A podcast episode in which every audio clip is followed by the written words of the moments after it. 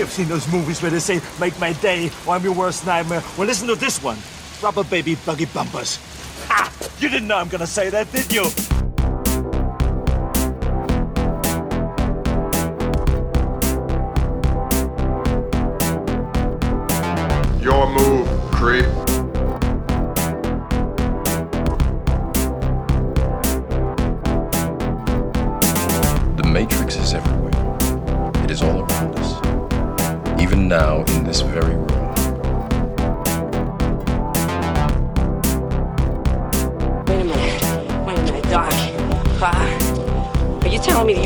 Time machine?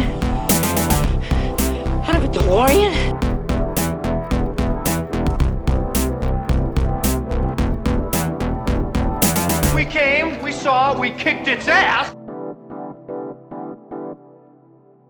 Everybody, and welcome to another episode of the Film Feast podcast. I am your host, Matt Bledsoe, uh, and I'm very excited because this week we are talking about GoldenEye. Uh, to help me talk about it, I'm joined by someone who's been a past guest on this show. Uh, you may have also heard him on the Cobwebs podcast, and I'm very happy to uh, welcome him back. It's Keith Rich. Keith, how you doing? Matt, I'm doing great. How about yourself, sir? I'm It's very so good. to be back. It's I'm- so great to hear your voice in this capacity. it's it's good to have you back. I know you've been very busy in between because you've not been here since May for the Vinegar Syndrome show, which was very well received. I was so happy about that. We had a great time. But in between then, uh, I want to congratulate you on your new baby. You had a baby in between this time. So Uh, We we did give birth to a baby boy, and uh, yeah, he's uh, just over eight weeks old now. So he's he's overall pretty good, but he's he's kind of entering into some. Uh, let's see. He's just trying to communicate a little bit more, um, and sometimes that communication turns into a cry. So you know that happens from time to time. But I uh, mean, comes to the territory for babies, right? I mean, I guess. I mean, I no one told me that, but I, I was told they'd be quiet the whole time.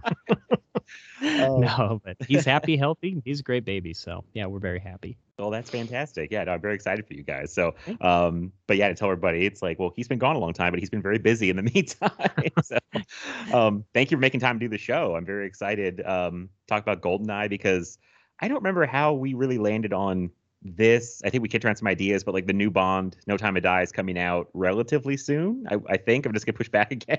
I think it's. Oh, did it get pushed back? Because No, I no, I don't. thi- I don't think again? it did. I think it's pretty Okay. much locked in now to October October. fifth. I want to say, or eighth, or early Yeah, October. That sounds So- about right.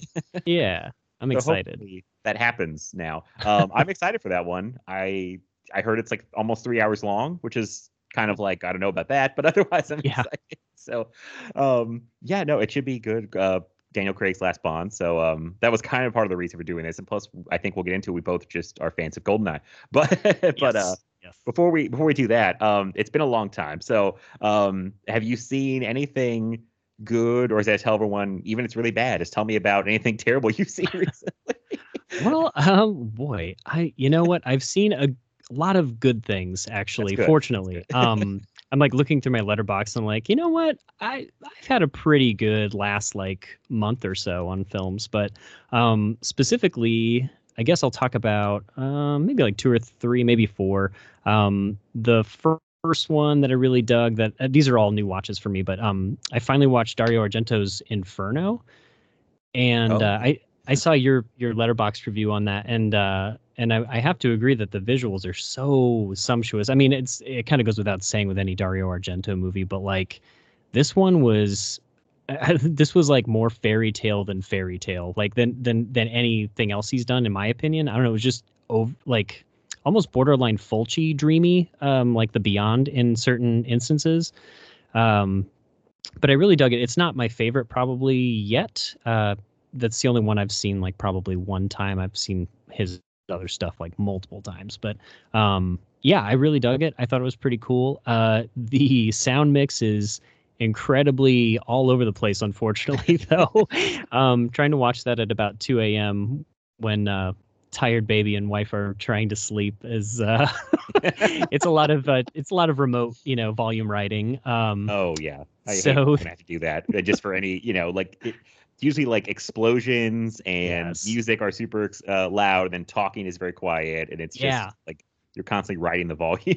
oh, it's it's something else. I mean, that was my only honestly, my only complaint was probably that and it had nothing to do with the film whatsoever. So um but it was a pretty cool movie and uh dug that. Um so I think I'm getting a little closer to seeing almost all the Argentos. I think I have a handful that I need to catch up on, but all the good ones anyway. Um or consider to be the good ones. Uh Runaway Train I watched for the first time. Oh yeah, I watched that Yeah. first time a few months ago. It's uh, I really liked it. Yeah, it was pretty pretty incredible actually. I I was impressed. I don't know what it is with train movies this year, but between that and the train, they're like both probably two of my favorite movies I've seen this year. Um, but uh, I was so kind of blown away by Jon Voight's performance. Um, I, I- he's just maniacal, but like he totally has a sense of pathos and and uh, I don't know a, a, a personal code that he kind of lives and you know dies by. But um, man, what an intense movie! It was a great uh, Canon movie, better than I expected it to be with uh, you know branding the Canon logo. Um, It's But my- bananas that it's a canon movie. Like I Oh, still yeah. can't get over that. And I think Jon Voight was actually nominated for an Oscar for that movie. oh, whoa, really? Wow. I think I may. I'm gonna check while you you can keep talking. I'm gonna double check myself here. Well, well, the well the nomination is well deserved. I mean, um, yeah, I watched it with my wife, and we were just both just like, holy shit! Like this movie's so good, dude. Um, it's so tense the whole time, and and it doesn't let up, and it's uh, it's so entertaining. I really dug that one. Um, and then the last one probably that I feel like is worth mentioning. I've been kind of trying to, you know, uh, I guess get through my Fulci uh, as well. Uh, and although I didn't watch Devil's Honey again uh, this time, missed out. I know. I, I know, I know. I was I was really in the mood for uh, some some really weird. Uh, no, I, I wasn't in the mood for any sex. Make sure everyone in your house is either asleep or gone when you play Devil's Honey. 'cause Well, real the- weird. The one time I watched it, it was it was at my I was visiting my parents and they're deaf, so it worked out really well that I was kind of there solo and like cranked it, uh, and I and I watched it so loud, and I was just like, holy shit, dude, this is the most batshit crazy movie I've ever seen. Um, sorry, that's just an aside, but um, but I watched uh, Lizard in a Woman's Skin, and um, have you have you seen that one by any chance? I did. And here's the funny thing about the two Italian movies you brought up that I saw them, Mhm. couldn't tell you what they were about necessarily, but I remember that's most Italian movies for me. Italian Uh, horror, yeah, yeah, that's fair. like, and I, I I don't love them any less. I just couldn't like tell you the plot like two days after I watched it. I'd be like, uh, there was a woman, she was in danger. I don't Yeah. know. There was a killer. Uh, it was like I remember it looked really good. I liked it. Um, I don't remember the details. Honestly, Well, uh, I'll just give a brief synopsis. I've, I, it's fairly fresh in my memory, fortunately. Um, give it another day though, and it probably would have been out of there. But uh, yeah, basically just like a woman's, um, she's kind of uptight, uh, posh kind of lady, has uh, these dreams about her neighbor, um, who's a little bit more of a free spirit and very, um, I guess, like just party party party and like and and kind of uh you know promiscuous and things like that. And uh, she has a dream that she uh, ends up stabbing the woman and then the next day it's discovered that the or i guess it's sometime later but then they cut to it, it the lady did actually get stabbed in the way that she had dreamt it. So uh, it's just kind of a whole did she didn't she uh, type of thing. Plenty of red herrings all that good stuff. It's i don't know if i would call it a straight giallo probably more giallo like adjacent but um, I I have to say, I mean, I I really like Fulci's work, even though it's all kind of wildly done. Uh, all of his movies are really nuts, but uh, but this one was the first one, probably other than the Beyond, where I was just like, man, uh, I was really struck by how well it was filmed and, and framed and shot and everything like that. There's some really stunning sequences, especially the dream sequences with a lot of like uh, kind of fan work and slow motion. And uh, normally that could be done like in a boring way, but this was just like it, it just kind of gripped me and had me engaged. So I really dug that a lot. Um, so that would yeah, it's probably top of my list on on Fulci actually. Uh, oh wow, yeah. so yeah, I mean the qualities are all you know of his films vary uh freaking gigantically between film sometimes and in the same movie they yeah, yeah.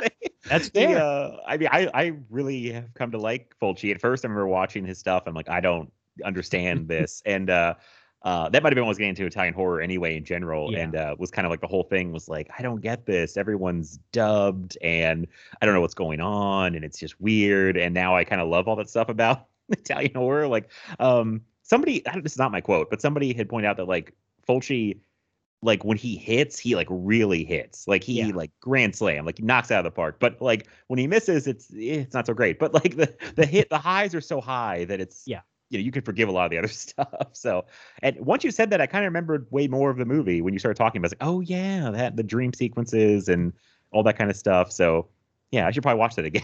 I, yeah, it, I mean, it. I I thought it was a really beautiful looking movie. I it it was uh the I watched it on the Mondo Macabro DVD or uh, Blu-ray, not DVD. I have that. Yeah. Yeah. yeah, and it looks pretty good. Um, yeah, I mean, it, it's interesting just because I've I've been on a weird journey with him. My first one that I'd ever seen of his was actually uh not zombie like most people's. It was actually the New York Ripper, which um have you seen New York Ripper? That that might have been my first Fulci too. oh wow. actually. Okay, wow. And I was in the deep end of the pool right away. Oh, It's yeah, like- I was drowning. It was insane. I was like, what did I get myself into? This is insane.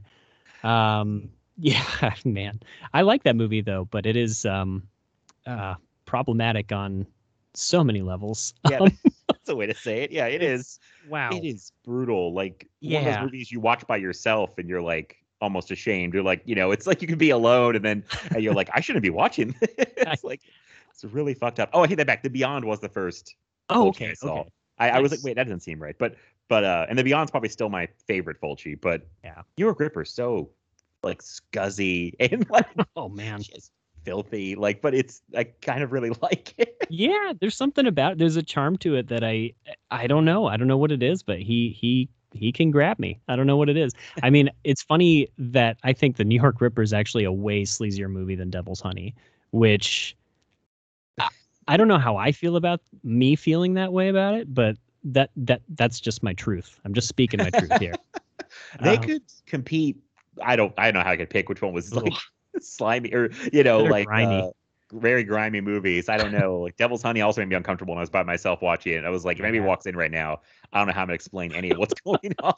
like, it's gonna be trouble. Um, I yeah, I don't know. They're they're they're out there. I mean, I just I think it comes back to um stuff with Fulci and just Italian horror in general. It's like I watch so many like normal American made Hollywood productions. And when you step outside that and watch like the Italian horror, you're like, well, this is very different than what I'm used to. so Oh yeah. I mean, on that level, I really appreciate I always appreciate it. I'm like, well, this is very different than what I usually watch. So It's definitely refreshing. Um, but Yeah. it is uh it's a vibe. I mean, Yeah. it is a very hearty vibe. Um, Yes. If you're not into, if you're not ready for it, it is it is quite uh, uh, intense. Um, yes, yeah, I agree. yeah, it can be. It can be. Um, but yeah, I don't know. I and I will say my movie watching, uh, as you'd expect with a newborn, um, has dropped significantly. um, so, but you know, I I, I was kind of struggling with it actually a little bit because I was like, man, like I'm sure this is normal. I'm sure it's normal, but like it's just like one of those things where I'm just like, I don't.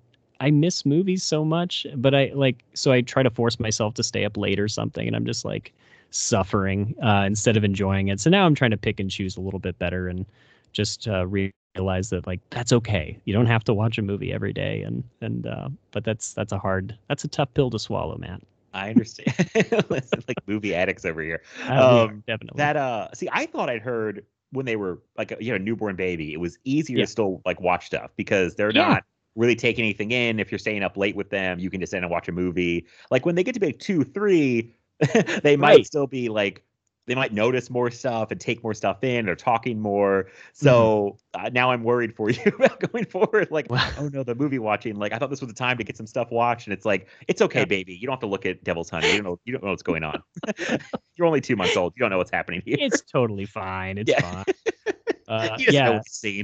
Can't take he's he's very familiar with the word motherfucker, though. I can tell you that at this point. Uh, just considering the i mean we watched walking on the edge i think was the wor- the first movie we watched uh, w- that i had with me uh had him with me and i was just like wow if you were any older we would Right. not be doing this right now like See, I thought you still get away with it. They won't be hearing. They won't be like Well- taking the stuff in. that's a fair point actually yeah and you know I, I i have to say i think the whole thing about having a newborn i was my wife and i were like so stoked because we were just like yes finally we can just like i'm off for a month we can chill watch a ton of movies that is so bogus like it's so bogus it's so exhausting it's so satisfying though too and like rewarding but it is the most like it's the biggest misnomer. Like no the, the kid's gonna cry like all hours of the night and you're gonna just take your sleep where you can get it. So it's it's uh yeah. So that was a really Yeah. big rude awakening for both of us but um yeah. But I, you know that's how it goes man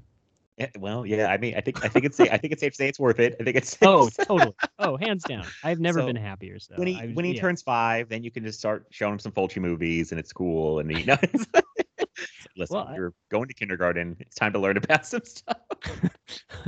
well, well, every time I change his diaper, it's in front of the movie wall, and I turn around and get something, and he's got a copy of Cannibal Holocaust in his hands every time. It's so weird. He's a he's a freak already. I love it. I'm gonna grab the weirdest, most fucked up movie I can find. oh man, that is funny. Well, I hope somehow you can start watching more movies soon, but I don't know what will, what It's will all- turn. But It's all good. It'll it'll take a while. It's all good though. It's it's been uh, yeah very enjoyable. So yes. um, well, anything else you want to bring up before I mention Oh, stuff? Actually, yeah, one more. Um, last night we watched Kate, uh, that new action movie with um, Mary Elizabeth Winstead, um, and I thought it was pretty good. Actually, it was basically like a John Wick type story, but more with like a ticking clock element. Um, have you have you watched that yet? I know that like kind of hit high on the Netflix charts. Yeah, I have not, and I, it's it seems like a thing that could be right up my alley. I kind of heard some mixed things, but Yeah. um, the idea of it kind of sounds like someone mixed like Crank and John Wick together, and Ooh, that sounds about right. that I'm on board for. And uh, and yeah, I, I don't know, I just didn't get to it. I kind of have a busy weekend, and Mm-hmm. um, yeah, so I do want to see it though. I'll st- I'll still watch it. It's it's on it's on Netflix, so I have easy access to it. Yeah, yeah. I mean, if, if if for nothing else, it's like a good, entertaining watch where you don't have to think too hard about what's on the screen, and it looks Right. great. Um, and the direction's really creative and stuff. But uh, it's nothing groundbreaking, and and um, I don't know. It's not going to make any lists uh, at the end of the year, but I, it definitely was a fun, mindless time to just throw something on and have a good time with it. Okay, yeah, that's usually all I want sometimes. like, just, Yeah. just mindless entertainment. It's fine. I don't expect it to be like groundbreaking stuff, you know, at this point. So, uh, but I was like, I like Mary Elizabeth Winstead, and this is like a cool movie. So, you know, I'll I'll watch it uh, at some point. Um, I'm always watching it for podcasts. It feels like you know half the time, or I'm watching yeah. random stuff that I just come across, and then I. I, I've realized I will not quit on a movie no matter how bad it is. like, Me uh, neither. I'm the same way. eh, so I, I waste so much time. There's like times I should stop watching a movie and I just will not stop. I'm like, no, no, I have to finish this. Um, I won't say what the movie is, but I watched a movie on Shudder a couple weeks ago or a week ago that was very short. It was like an hour and 15 minutes long. Okay. One of the worst movies I've seen this whole year. but Oh no. like from the outset, like I knew it was going to be bad, and uh, I just kept watching it because I was like, well, it's an hour fifteen at the very word. You know, it's like I won't waste too much time, but like that's that's the extent. I'm like, I just can't. Once I start it, it's like it's gonna happen. Like I'm gonna I'm gonna finish it. It's I gotta stop. I really gotta just tell myself you don't have to watch the bad movie. Oh man, you have me so curious on what that is. So I will have to Uh, ask you after the fact. Yeah, I, I would. I don't want to trash it because it's like a smaller movie anyway, and I don't think I had much of a budget. gotcha. But it like just didn't work for me at all. like, Ah. Yeah, I'll tell you afterwards. Um, Okay. So, um, but stuff I did like. So, uh, well, stuff I've already liked. I watched it again. So I don't know if you had a chance to watch the new trailer for Matrix Resurrections that came out last I- week. I did. I watched it last night. Yeah. Good God, I'm so hyped for this movie. Yeah. It looks Like, awesome. It looks I really feel good. like I'm 14 again, and the sequels are about to come out, and I'm like just, you know, going out of my mind, so excited for this movie because I had heard about it like a Hmm. long time ago. I think it's been kind of, it might have been COVID delayed. I can't remember. Um, sure. it just feels like it's been kind of around for a while, and I kind of the excitement wasn't there. But like the minute I saw a trailer, I was like, I'm in, 100. percent Like, yes, take me back. Uh, and so because of that, I watched the sequels again. I've seen the first one more times than almost any movie in my whole life, so I didn't even watch the first one again. Um, and uh, the sequels, it's complicated with the sequels. There's a lot of people have. There's a lot of talk about them. Obviously, uh, you know, people have strong feelings. Um, so I rewatched, you know, Reloaded first, and I was never that against Reloaded. Like, um, Reloaded has some very, very cool action sequences, Yeah, like some great action set pieces, and they still hold up. Um, the Agent Smith giant fight. oh, uh, that's awesome. it's yes, it's better than I remember because I remember Yeah. even being hard on it in 2003 because it had that real like rubbery look because they CGI'd, you know, so many of like Keanu and then all the Agent Smiths and it had this kind of like, you know, video game quality and like, but there's a lot more practical in that fight than I remembered. Mhm. Like I remember it being like a whole CGI mess, but it wasn't that bad. And uh, I, there's just so much good stuff in Reloaded, and it's a lot of fun. Um, so I like that even a little more than I remembered, even though I kind of always liked it. Yeah. Um, and those movies, oh, it just looks so good too. I'm like, God damn it! Like, like har- movies hardly look this good anymore. So, um, that was refreshing. Yeah. And then I went to Revol. Uh, oh God, what's it called? Revolution. See, Revolution. I think it's Revolution. this is the problem when they all start with an R too. It's Ah. like resurrections, revolutions. Um, yeah, revolutions, and which is the one I really had a problem with, especially when I was younger. I really felt like cheated by that movie. I felt Sure. very upset by it because it was not the movie I wanted to be. But the more I know about the Wachowskis and movies that they have made, like especially like Cloud Atlas, Mhm. uh, I feel like that really like, informs their worldview. and like Revolutions is more uh, this kind of like hopeful. Uh, there's more about love in there. The stuff I was interested in when I was like 15, when I just wanted a cool action movie. You know, it's like the the the worldview. It's like I get what they're going for now, and I uh, I like it more. I don't like it more than the first Matrix or Reloaded, but I like it way more than I did because I kind of kind of get what they're going for better. I think, and Mhm. I'm not I'm not disappointed by the oh there's like a lack lack of action. Although that battle in Zion is way more impressive than I remember too. I think Yeah. like uh, it's pretty crazy how long it goes on for and how much stuff is happening. um, they do kind of they, the weird thing about Revolution still is like they kind of take you away from the main characters even being together a lot and and kind of doing stuff. There's a lot of like new people introduced who you know like new characters kind of pop up Yeah. And kind of you follow them and I'm like no I just want to follow like Neo and Trinity and Morpheus you know like Neo's in a train station for like the first like 40 minutes of the movie or something and uh so it's weird it's kind of a mess but you know what it's better than I remembered and it does help like it kind of helps um knowing that there's a fourth one coming to like ease the the burn I felt on that one because I thought that was it. You know, I'm like, oh, Yeah. that's all we're gonna get. And um, there's even a part at the end that like really, it's so different now. It's the Oracle talking that little girl in the park at the end, and the little girl's like, uh, "Will we ever see Neo again or something?" And she's like, "I think we will someday or something." Which hits very different if the trailer comes out. You're like, "Oh, we will see him again." You know, it's like, uh, didn't think that was gonna pay off. you know? So, um, yeah, I'm just so excited for that new movie, and uh, I don't know what they're doing. I think it's gonna be something really weird. I, I there's all these theories about what's going on, like how meta it might be.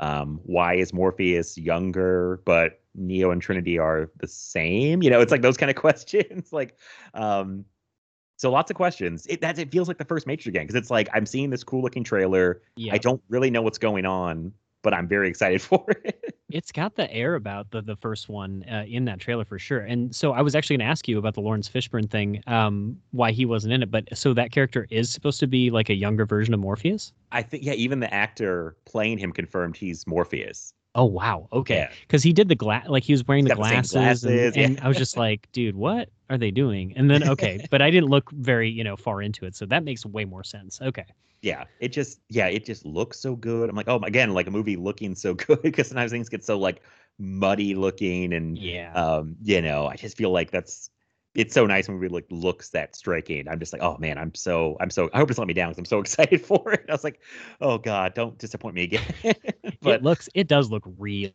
sharp. It looks really good. yeah So I'm yeah. excited too. Yeah, so yeah, I watched those, and it was it was good to watch the re- sequels again. so, Nice. um, and the last thing uh, I will say, so I was busy watching one of my favorite movies of the year that just came out twice in one weekend. I watched uh, *Malignant*.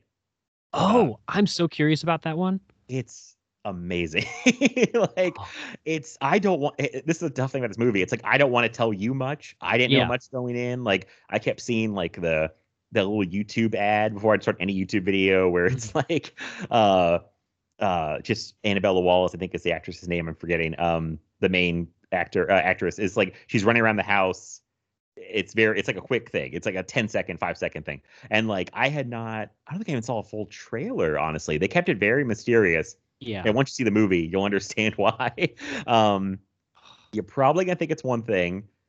It is not the thing you think it Oh, whoa. Okay. Uh, by the last 30 minutes, I was like, like sitting in my chair, like grinning from ear to ear with like glee at how Ugh. fucking batshit that it went. Like it went in this direction I did not expect.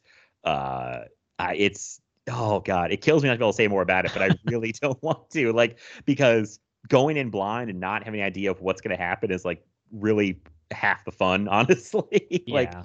um yeah it's i don't know i don't even know what they'll say like everyone's talking about it on everywhere you know it's like Yeah. and Yeah. the funny thing was the box office was pretty bad like but i guess everyone watched it on Oh, hbo really? max because it only made like five million dollars in theaters but everybody i know is talking about it maybe it's just my bubble of Sure. of movie yeah. people but um it's yeah i'm ew, i wish i could say more but uh it's it's so good it's one of my favorite things of the year because it's so crazy i cannot believe james wan was like writing the success of aquaman eh, it, give me give me like 30 i think it's like 30 million to make Oh, this wow.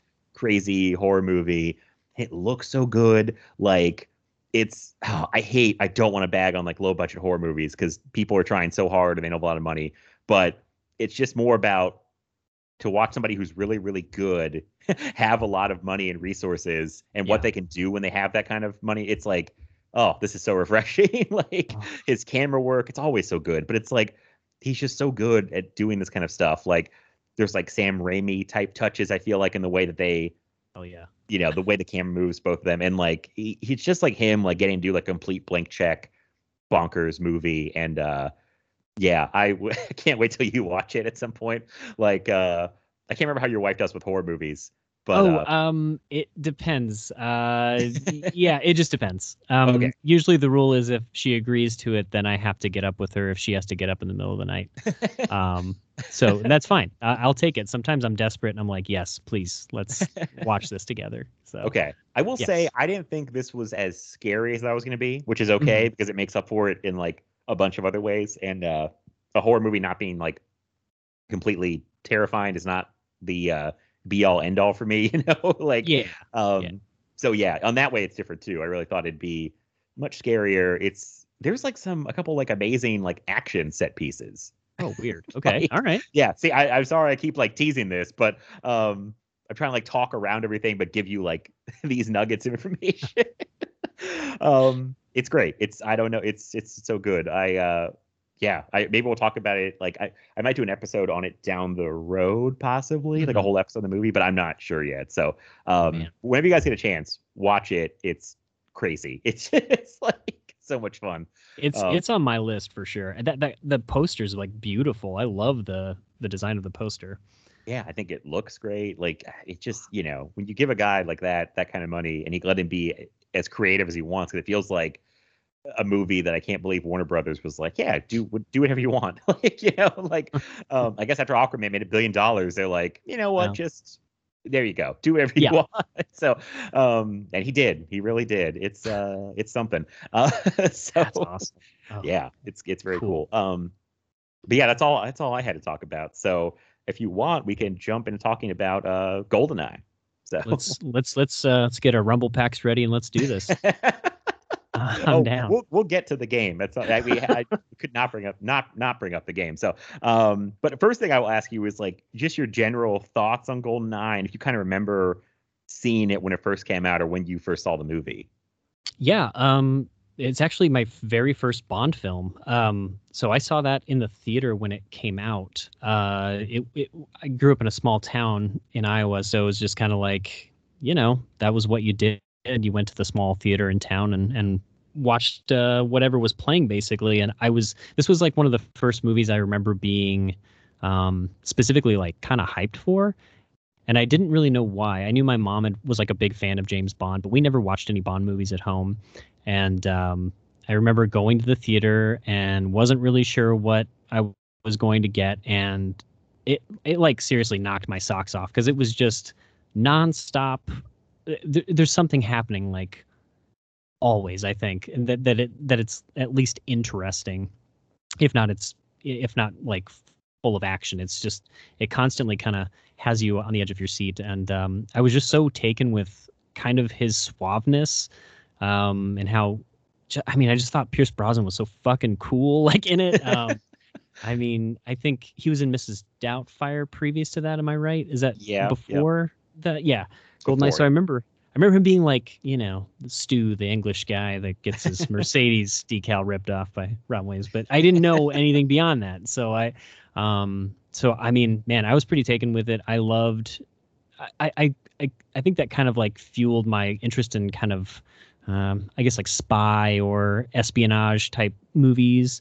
Um, and it had enough like thrills in it, and it was smart. It didn't it didn't talk down to the audience. It didn't deliver a bunch of, at least not too much exposition, uh, kind of hand holding and stuff.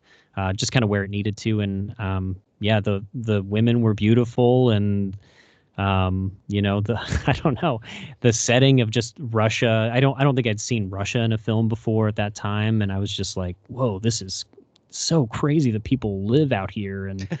Uh, you know, I was like ten, you know, when it came out, so it it, it really blew my mind. Um, but it was a it was a frequent rental, I remember, and it was, um, yeah, one of my first DVDs actually as well. So I I I've just I've seen it so many times. Um, it was just it was really refreshing to revisit it, and especially like watch it with my wife as well, who wasn't sure if she had seen it. So she had a she had a good time with it as well. Okay, I was gonna ask my next question if she liked it or not. Oh yeah, So- yeah. Okay, cool. That's that's a good sign. Uh, so yeah, um, that uh, it's fun. Very similar. I'm pretty sure it was the first Bond movie I saw. I was only eight when this came out, so Okay. you know, and I don't think I saw it in the theater. I'm pretty sure I did not. Um, but definitely a rental. Um, and I don't know about you or any of your friends. This kicked off like a real like Bond craze for me and my like nine, yeah. 10 year old friends. Uh, because it was okay, we'll just the game. The I know people are like, "Oh, Jesus Christ, the game," but the the GoldenEye game on N64 was like at the time I felt like groundbreaking. You know, I Oh, don't think yeah. I'd ever pay, played like a first person shooter on a console like that, and to have that movie tie in. And uh-huh. like, I really was thinking today, I was like, I think that game really helped open up like a whole new generation of like young kids to James Bond Oh, for sure. because Yeah. there's a six year gap between License to Kill and Goldeneye, which is I think still the longest gap between Bond movies. um, Might be right. Yeah. forgot when Spectre came out. Um, um, it's been a bit. yeah, so it, at the time it was the longest gap, and there was like this whole thing with like litigation or something, and all Mm. these issues trying to get the next movie made. Um, so there was that gap, and it was like a chance to you know reboot the whole franchise. And so I think between just like rebooting it and kind of modernizing it a bit, and the game, I just feel like this whole new generation who probably didn't care much about Bond before because um and I don't I was too young, so I don't remember. But I know the two Timothy Dalton ones, which I saw a very long time ago. I wanted to rewatch them for this, but I didn't get to. Um didn't do very well. I don't think they weren't well, re- well received. Yeah. Um which I was kind of thinking like was that probably due to these other big 80s action stars like Arnold and Stallone and like was Bond just kind of out of fashion, you know? Yeah. That that makes sense actually. Maybe a little little old hat at that point. Maybe. Yeah. So I feel like they really get to refresh it in 95 and like I, like the game is a big part of that. I know I'm trying I try to separate this time. I hadn't watched Goldeneye in a while. I've seen Goldeneye a lot, but I had not seen it in a while before this. And I'm like, no, it's still like I think it's a great movie, not just a great Bond movie, like a great movie. Yeah. Um, and I really, really like it. Um like I'm really putting all the stuff out right at the front of the show, but I'm like, I also think it's the best Pierce Brosnan Bond, which I think is not like a hot take. I think that's pretty like universally uh, agreed upon. it is Um, my favorite. By, it's- by yeah, far, I think. it's- yeah. my favorite of his and one of my favorite Bond movies in general. I just think it Yep. uh it toes this line between being like it, it's not taking itself too seriously, so it's still having fun. There's still some funny one-liners, you know, uh, but it's still more serious than like a Roger Moore Bond, which Yes. um which are always the ones that I had the hardest time with were like the Roger Moore Bond movies. I don't know about you, but I, I actually, I actually have gone, and this is no disrespect to the man, but I've actually gone out of my way uh, to save those for last. I actually have not seen a single Roger Moore one. Um, I've seen, I think, all the Connerys and um, the Brosnans and the Craigs, but I actually I haven't seen the Timothy Dalton ones. But those are actually really high on my list. But no, I, I'm not, I'm not keen on. Yeah, yeah, I'll get there, but I'm just not. It's Roger Moore is in my is in my first uh first pick. I've seen some of the you know clips and stuff, and I'm like, I don't know if I'm ready to go down goofy goofy lane quite yet. yeah yeah he was like the one that never really worked for as kids you know it was like he always felt old to me Yeah, you know yeah, like he never felt like much of a threat um he just his movies were like by far i think the goofiest um not like goofy things didn't happen in like die another day or Right. uh some of the later uh sean connery ones but diamonds um, are forever. yeah, yeah. um, uh, because I think like you, I, I've seen all the Brosnan ones. I've seen all the Craig ones. Um, seen every Connery one. I don't think I, except I, I don't think I've seen You Only Live Twice. That's a good one. Um, uh, if I remember that one correctly, I think that's a little. Is that the one in Japan? I believe so. I, I think so. Yeah. There's Um, some there's some questionable yellow face going on. Yeah, I thought. Yeah, I thought that might happen. Yeah. Um, because I watched like I've watched. a- It's funny. I've watched a couple like James Bond documentaries. Mhm. uh, in my life, but like haven't seen all the movies. So I feel like I've I've heard about some movies without seeing the movie. Like I I think when I was younger in my Bond phase, like around the Goldeneye time, I rented On Her Majesty's Secret Service, but I had like no interest in it because he's a one and done. George Lazenby's a one and done Right. Bond. So I'm like, why even invest in this guy? But now that's a movie that like that I remember as a kid, I thought everybody kind of shit on and didn't like, and then I feel like in recent years it's been reappraised as like a good Bond movie. Okay, okay. It, the score is killer, and I have the I have the LP for that score. I think it's a really fantastic score, but I don't I don't I don't I haven't seen that movie either. Actually, So yeah, I, I probably should rewatch it. I have the whole like Bond set. I should probably go Mm. through this at some point. But um, like you, I avoid a lot of the Roger Moore movies. Although I'm a weird, I'm it's there's some problematic stuff, but I'm kind of a defender of Live and Let Die oh because man, because it's kind of like goofy and I like like the setting and like the voodoo stuff is like ridiculous and stupid, but I kind of like I enjoy the villains. Uh, like Jane Seymour's in there. There's all these like things I like. Uh, but I mean, there's issues with it. But I kind of like that one. well, but, I, I know we'll get into it later, but I, that is actually one of my favorite themes. Um, Oh, but I'm a. I'm a Wings fan, so that's you know it is. It's a very good theme. It's It it's is. really good. Yeah. Um, but yeah. So sorry. This I knew it was going to happen. We talk about Bond in general because I'm like all over the place. But um, but who knows? We'll do another Bond movie. So I'm like, we gotta get all on the table here. So yeah, Goldeneye seems like a lot of people's first exposure to James Bond, though. I guess it probably has to do with the the gap between movies and the game, and people were like, I should probably watch this movie. um, because it I at the time I thought it was super cool. Like I was I loved it. I thought Pierce Brosnan was as a kid I would go around and say he's the best Bond, even though I had like I hadn't seen hardly any other Bond movies, but I'm like he's James Bond, like telling people. My grandpa's like, "What are you talking about, Sean Connery?" I'm like, "No, no, he's old, Grandpa. It's all about Pierce Brosnan." now." like in my mind to this day, like I think my like Bond I will always picture is Pierce Brosnan as James Bond, and then maybe because that was my first exposure to him, but I just feel like he looks the part. yeah, hundred percent. Yeah, Yeah, I like. I know I like what he does. It gets worse. His, his this poor man. I think he's one of the best Bonds who's in. His, it gets like worse. I it's like he has a great op- a great start with Goldeneye, like a Yeah. great intro in Goldeneye, and then see I thought they got progressively worse, but I think uh World Is Not Enough is the second best one. Tomorrow Never Dies is like in between those two, and it's it's good. yeah. I don't think it's great. And then Die Another Day is a disaster. It's not not great. Although I have a soft spot for it, and I don't know why, but I think it's trash. But I I love it. I don't know what it, the I don't know like the invisible car and stuff, and like I don't know. Yeah, it's really silly, but why not? Yeah, it's kind of fun. Yeah, I I mean maybe I it was the one I didn't get to rewatch. I did rewatch all the Brosnan Bonds except for Die Another Day. I didn't have the time, and I said I don't want to make two hours to watch Die Another Day. like, um, I made some hard choices, so didn't have time to watch it. So uh, I remember it being really bad, and I was just like, "This is this is rough." Like I felt really bad for Pierce Brosnan. I'm like, he does not deserve this. Like I felt like they were sabotaging him or something. Like, what the fuck are they doing to this guy? Like, It kind of I- I felt don't- that way. Yeah. and then Yeah.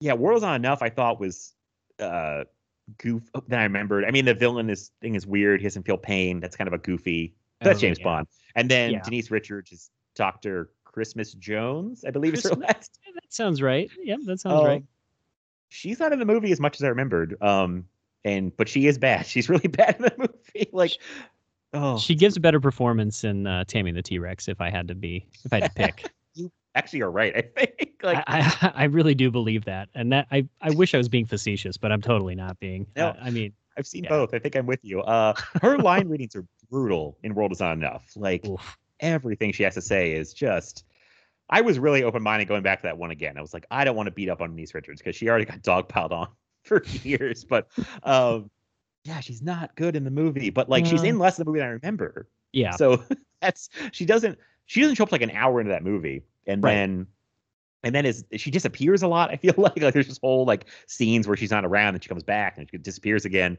It's a weird movie. It moves well, but it's just kind of a little too all over the place. I feel like Goldeneye is like has its shit together, you know? Like, yeah. It's it's the most consistent, and it knows it knows what it's doing with dabbling in the tones of like action and kind of like the sexual stuff and the like innuendos, and it's just everything is just kind of they're they're hitting right on the mark every single time.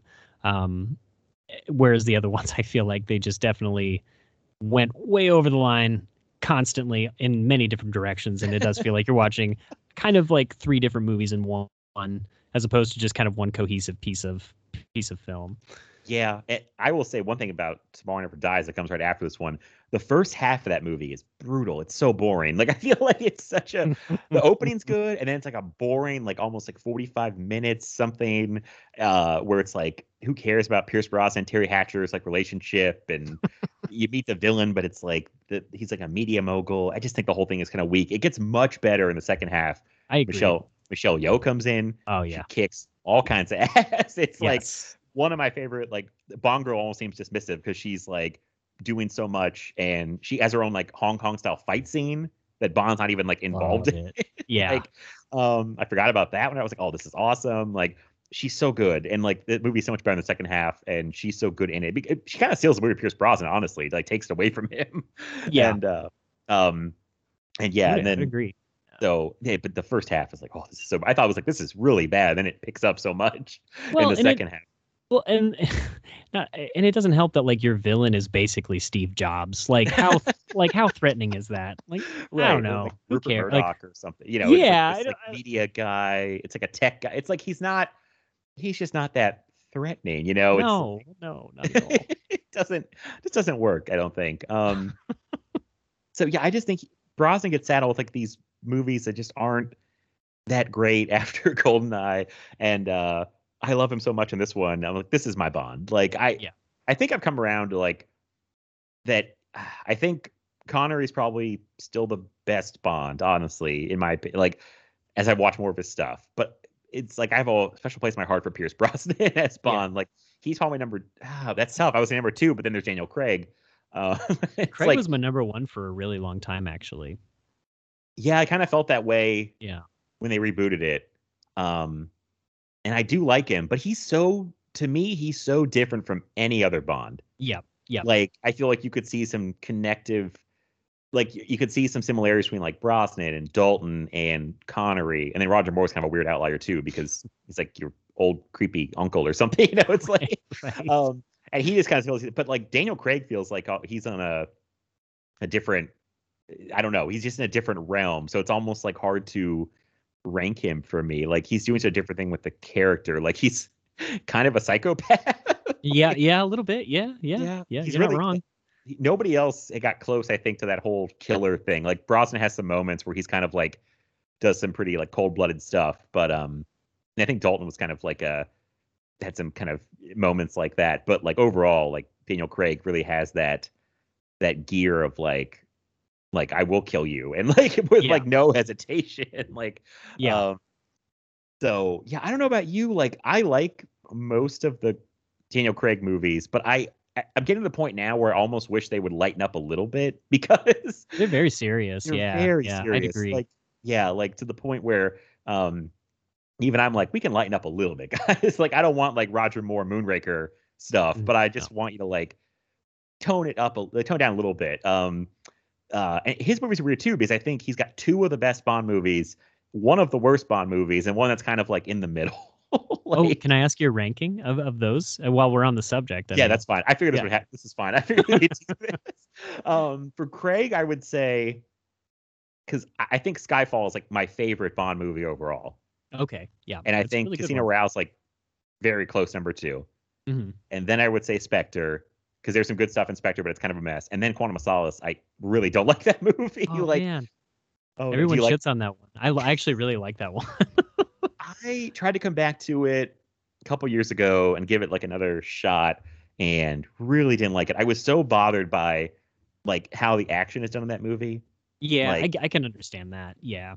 Mark Forster, I think, is the director, right? Yeah. Of that one. Yeah. That's Not sounds an right. action guy. Not, not a guy I call on for action. It's edited like crazy, like um apparently I did read, I feel bad that, that there's a writer's strike like either had happened or was like Oh, impending. that's right. and Daniel Craig and Mark Forster pretty much had to write up the script themselves, is what I heard. Yeah.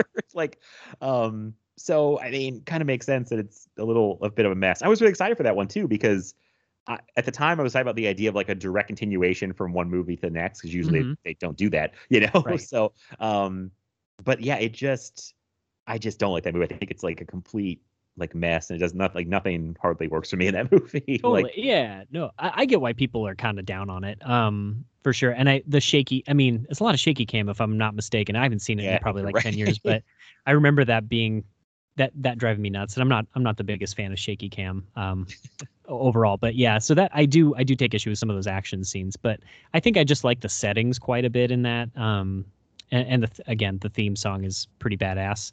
Um, but yeah, I yeah, I get it. My ranking would pr- pretty much. I think I would do probably Casino Royale then Skyfall. I think those are pretty interchangeable for me. Um, but Mhm. yeah, Casino Royale is like the second most watched Bond movie of mine, so I have a pretty big soft spot for that one. I mean, pick between Skyfall and Casino Royale is like it's a tough, you know. It's like Yeah. which, which piece of gold do I like better? You know, it's like uh, I think they're two of my t- top five Bond movies. Honestly, like they'd be Yeah, way up there. Um, Goldeneye's up there in the top five. I Goldfinger is probably up in the top five for me. Um, that was when I watched a lot as a kid. That might be like more of a sentimental pick, but um, I don't know what the fifth one would be. Honestly, if I did your top five, like um, I'm a from uh, from Russia with Love fan. oh yeah, that is a really good one. That's a yeah, really good one. Yeah, I dig Yeah. that one quite a bit. Yeah. Um. So yeah, yeah, it's like yeah, the the Craig ones are. I'm curious how No Time to Die is going to go, honestly, because Yeah. The pattern dictates that this should be a really good one. Because it's like for me, it's been like Casino Royale, really good, Solace, bad, Skyfall, great, uh, uh, Spectre, not so great. This one should be good by that Yeah. pattern. So I like your Um, logic. yeah, that's how I'm. That's how I'm thinking about it. Um, so I don't know. I don't know. But uh, sorry. Back to Golden. I knew this was gonna happen. So Sorry, uh, uh, everybody. no, it's my it's I, it's my fault. Uh, but this is all stuff I plan to do at the end of the episode that we're just pulling to the front of the episode. So well, here's here's the thing though too. I mean, the the series is gigantic. It's like impossible to not talk about everything before Goldeneye and after Goldeneye because they all kind of inform one another, sort Right, of. So it's I don't think it's I think we're doing just fine, man. Okay. I think we're doing we're doing a great job. Good job, I- you. I appreciate good job, you. I appreciate the encouragement. Um, okay, so I was going to ask what we think of Pierce Brosnan as Bond. We both really like Pierce Brosnan as Bond. It sounds like. Yes. Um, yes. um let's see here um random note i had probably ask this later but you know what bothered me in goldeneye this time is that they introduced this really slick cool looking bmw that has all those gadgets on it and Oh, yeah. they do nothing with that car. Yeah, dude, I noticed that too. I was like, why? What is the point? yeah, they introduce the car. Q tells him about the car. It's like got rockets under the headlights, all this cool stuff. Um, you don't see the car for the entire rest of the movie. Um, and I was thinking, how the hell are they going to get in the car? Because he flies into Russia. So I'm like, where's the car going to be? And That's- then at the end, he just not well close to the end. He gives the car to Joe Don Baker as they drive into Yeah. wherever they are in the Caribbean, and ge- throws in the keys, and he drives off. You never see the car. again. Yeah, what the hell? You know, and I was thinking about that scene. You don't see any of the gadgets other than the pen. Like Oh, the yeah. X-ray tray does nothing. The the phone booth thing does nothing. Like it's all just for goofy. You know, um, I mean, I appreciate it. I love that sequence, but like, it really doesn't serve much of a purpose at all. Yeah, I was that stuff like the the things you mentioned, the X-ray tray and the phone booth. I'm like, were these just like background gags, or just like he was? I could imagine him taking a dinner tray with him. you know, Yeah. Why? Like- no, no, of course not. No does- sane person would do that. no, it does set up a great joke from Desmond Llewellyn as Q, who I do really like as Q. Yeah. Um, when they go through all these gadgets, and then Bond picks up that sub sandwich, and, and Q's like, "Don't touch that." He's like, "That's my lunch," and it's like great. I was like, "Oh, I like that. I like that kind of goofy humor." so good. Yeah. No, Um, the Q scenes actually Q scenes in Bond movies tend to be actually some of my favorite scenes. I just think they're so entertaining. I really like Ben Whishaw as, as Q as well, but um the, I mean the OG Q is pretty pretty amazing. He's so funny. Yeah. He's a very like comforting presence. He's like your Yeah. funny grandpa, you know. It's like um he always comes in. I do love his scenes. When he comes in, just kills it. And it's like it's always a scene where it's like a license to be like a little goofy no matter the rest of the Tony or movie, I feel like. Get Totally. some jokes in, you know. It's like it's like, okay, we're doing the Q scene now. Good, good. Um usually my favorite part too. I'm with you. I'm with you. So um he does use the watch and he does use Oh, the, you're right. Yep. he Good the call. belt. Sorry. Yep. You're he right. uses the belt to swing away at one point. Uh, no, you're fine. Edit all of that out. I, I, I screwed that up. No, no, no. Uh, I, it's fine. There's a lot that happens at GoldenEye. so, um, oh, okay. We'll go back to the beginning of the movie. Let's just start there because I think the cold open is like one of my favorite Bond movie cold opens ever. like, Yeah. Yeah. it's pretty great. Like the Yeah. the diving off the bungee jump off the the bridge, which looks insane because a real person did that. Like, Yeah. And in one take, they only did one take of that. Wow. Well, Yeah. yeah, I wouldn't want to do another one if I was that guy. I'd be like, uh, we got it right. No, God, no. Horrifying. it's terrifying. Yeah. Um, And then setting up the whole thing with him and 006, Sean Bean, um, which I that I really like that in Goldeneye. That I feel like there's a personal connection to the villain. Yep. Which you don't always get. Um, and being a, a former 00 agent, which I think is a cool touch. Um, so I really like Sean Bean as the villain. I kind of wish I remember having more to do because he doesn't he does disappear for a very long time because we think he's dead. Yeah. Um, and shows up. He has a great reintroduction though in that like oh, Russian statue graveyard. I don't. It's a very cool setting. I don't really know what's going on there, but Yeah. um, I remember it more from the game, honestly. yeah. Yeah. Um, that was a hard to. Anyway, hard to get around level. Doesn't it, anyway? Back to the movie. Sorry. it was sorry. hard to navigate. You're right. No, it no, was. It was. it is bizarre. This is probably the only movie on the planet where from playing a game I could navigate. I can give you the geography of the place that's the scene that he's in. Like like in the beginning, the cold open when he comes through the bathroom Yeah. Yeah. and it's yeah, like yeah. out the door, down the steps. I'm like, yep, I know exactly how to navigate all of it's like perfect. um oh man it's just it's great uh but yeah so um i mean i like what do you think of sean bean as as the villain do you like him I actually like him quite a bit. Um, I found him to be kind of equally as suave and charming in in his own way, in a darker way for sure, Mhm. like um, a little edgier than than Brosnan. But what I really liked about that, and I mean, like you were saying, the personal kind of connection to the villain, but also just the fact that you get to see other double O agent, like another double O agent, and that's really cool because you you're so focused on Bond and throughout the entire series, but I feel like you really don't get a flavor that the, or like a sense that there are other agents like him Right. out there. so it's really kind of cool to I mean Felix is probably like the closest you're going to get but that's, you know, American or whatever on the American side, but it's nice to see him have kind of like a kind of like a comrade or like a pardon the uh yeah, the Russian um yeah, it ties in Yeah. perfectly. Um, but you know, it's nice to see like him have somebody that's kind of like a buddy, I guess, or like a coworker that is on the level that he is. So I actually really I really like and and I think Sean Bean just I love him in general, but he, he plays it super well. He's very believable. I, I agree. Yeah, it's it is weird. I, he was a kid. I was like, well, he's 007. There must be other 00 agents. Where Right. are they? Right. Yeah. Why do they never team up? It's very strange. Like, so strange. um, so yeah, as a kid, I was like, oh wow, another double 00. Finally, there's another guy. You know, it's like, and we never. I don't remember. Did they bring them in more in the Craig movies? I Mhm. think. Do they mention them? I can't remember. I feel don't like- recall honestly. I really I mean, um, boy, it's been some years since I've seen them, but I really don't think so actually. I think in the new movie, I think there is going to be another double O. And I think people Oh, were freaked out because we got the actress's name.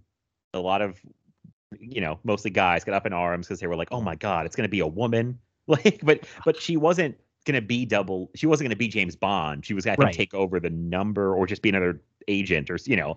It, people got really up in arms about that, and they were like, "No, no, he's still he's still James Bond." Um, she's oh, just there. internet. Yeah. Well, Shauna Lynch, that's the actress. Um, Okay. I think the rumor was she was going to take over the whole thing, and it was like that's not what's going on. So yeah, people really ran with that one. Um, but yeah, I like that. They don't do.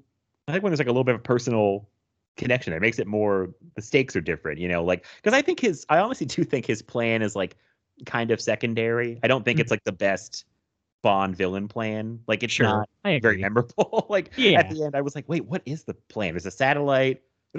There's But what's the point of the satellite? I guess I don't yeah. No, I get it. I guess yeah. he, the- he basically is going to use the GoldenEye satellite to fry electronics and then or steal money, then fry the electronics. Uh, James Bond calls him out. He's like, "So you're just a petty thief." It's Right, like- right. Yeah. yeah. It's like all the shit just to steal some money, um, which I thought was funny. It's like, yeah, you just want to steal money. Just you know, you're doing this whole elaborate thing. Um, so yeah, not the best plot, not the best like villain plot. It's okay. Right. Everything else is. I enjoy most everything else. Yes. Um, what do you think? I think also Sean Bean is like fairly low key for a Bond villain, which I appreciate. Alan Cumming is doing all the heavy lifting as like the real like the real like over the top guy. I feel like with I'm invincible. I love Alan Cumming so much. He's so awesome. He's he's like the most lovably obnoxious person on screen. Um that's how I feel about him in like Spice okay, Spice World and like uh Josie and the Pussycats. He's just like oh yeah. this total tool bag in in those movies, but like you can't help but love him. Like I don't know what it is, and I, I don't know. He just seems like a sweet guy in general. But like I t- I always love it when he pops up and stuff. Um, yeah, the the the invincible thing, and he's just a total perv. Uh, I, I just think just like knowing in real life, I, I I just love. I get a kick out of like that type of behavior out of somebody who's like who's a, who's a gay man, you know, like just like talking Oh, about yeah. boobs Yeah. and knockers or whatever. It's like this is it's ridiculous. I love this. This is amazing. His It's jokes so are good. so like so childish in the movie. It's like all oh about yeah. butts and boobs, and it's like you know, I, but it, yeah, it is funny because I think Alan Cumming seems like a very nice guy, and as a gay Yeah. man, it's like almost funnier that he's like this like over the top like pervert in this movie to this to all these women. Yeah, Yeah. He's such a like an incel, like, you know, pre-incel dude. Yeah. you know? I was thinking that I was like, oh, he's like a pre-incel incel. Like he would have started the Reddit board, you know. Uh, yeah. the password is knockers to get into my Reddit. board. I don't think any passwords. I don't go on Reddit, but I, I I've never done it. Yeah, I, I try to avoid Reddit. Um, but but yeah, no, I like him because he kind of like pops in a different way than anybody else. Like Mhm. you get this like nice like mix of villains. Like it's him, uh, it's Sean Bean, it's uh Famke Janssen as Xenia Onatopp, which well, I'm sure we'll come back to that name. Uh, and I Yeah. don't remember the Russian general who's kind of like hanging around them the whole Uh, time. Umar like Umarov. Um I don't remember the guy I don't remember his oh Gottfried John is his name. Oh, okay. Um, and I and I couldn't remember where I had seen his face like in recent memory, and I realized he's like a big staple in. Um, he's a German actor. He's been on uh, like eight eight what is that? Eight hours don't make a day. Uh, like those Fassbinder movies, like uh, Marriage Oh. of Maria Braun and Berlin Alexander Alexanderplatz and um, things like that. So he's he's like in that world, like kind of almost like more arty, um, yeah, kind of art cinema stuff. So that's it's kind of cool to like put like take that new cinema knowledge that I have like over the last like 10 years or plus or whatever, and then just kind of apply it to be like, oh no, he's actually, you know, he's actually legitimate. I mean, he's great in the movie, but um, it's nice to see like what else they do. I guess you know, Right, right. Make those ties. Yeah, no, he. Uh, so it's like a good like mix of villains. They're all different, you know. It's like this little like core of villains. They're all very different. Um, and I guess uh, the other thing I was to ask you about, kind of a general. It's not about one person, but I feel like the women in this movie are all very memorable. Like Yeah. I'm talking about like Judi Dench as M. Oh yeah, Uh, Famke Janssen is Xenia Onatopp, and uh, we did this last week because I don't know if you listened, Keith. We did uh, Martin Campbell's Vertical Limit, which also has um, Izabella Oh. Scorupco. Is that what I'm saying really? now? Oh, Yeah, she's in that too. I did not recognize her at all. She looked to me completely different, like than Wow. Goldeneye. Um, and almost five years difference. But she has like different hairstyle. She's like wearing a hat the whole time. You know. Um, uh, so her is Natalia. She even says in the movie Simoninoff. Simoninoff. oh yeah. I can I can never uh, I could never pronounce her Uh, name. Yeah. But I felt like they uh all those women are very memorable. Like I love I love Judi Dench as M, and I love how Oh. it all ends up paying off really well in Skyfall with her character. I agree. Yeah. No, I mean, I, I, I think she's probably like the strongest next to Bond. I mean, she's easily the strongest kind of reoccurring character in the series. Like, um, and this was her first appearance, I believe, as uh, Yeah, as M, yeah. if I'm not mistaken. Yeah. So, um, man, she just like knocked it out of the park from the get go. Like, really established who she was and stuff. And I love it. I love it. yeah. it. I mean, she comes into a room. I notice all the movies that that she's M in, all the Brosnan movies I watch. She comes in a room and she like commands the room immediately. You know. Yeah. Yeah. And uh, I love that she calls Bond on his bullshit like almost immediately. like, like she's like you're a misogynistic uh, Dinosaur. dinosaur, basically. Yeah. yeah. Yeah. Yeah. Um, I love it. that- like right from the get go, like their first kind of conversation, just calls him on his bullshit immediately, and uh, I think it kind of sets a tone for like, okay, we're doing some different stuff in uh in this Bond movie. so She's just pure power, man. I, I call me crazy. Very sexy. Very sexy. listen, I like a powerful woman.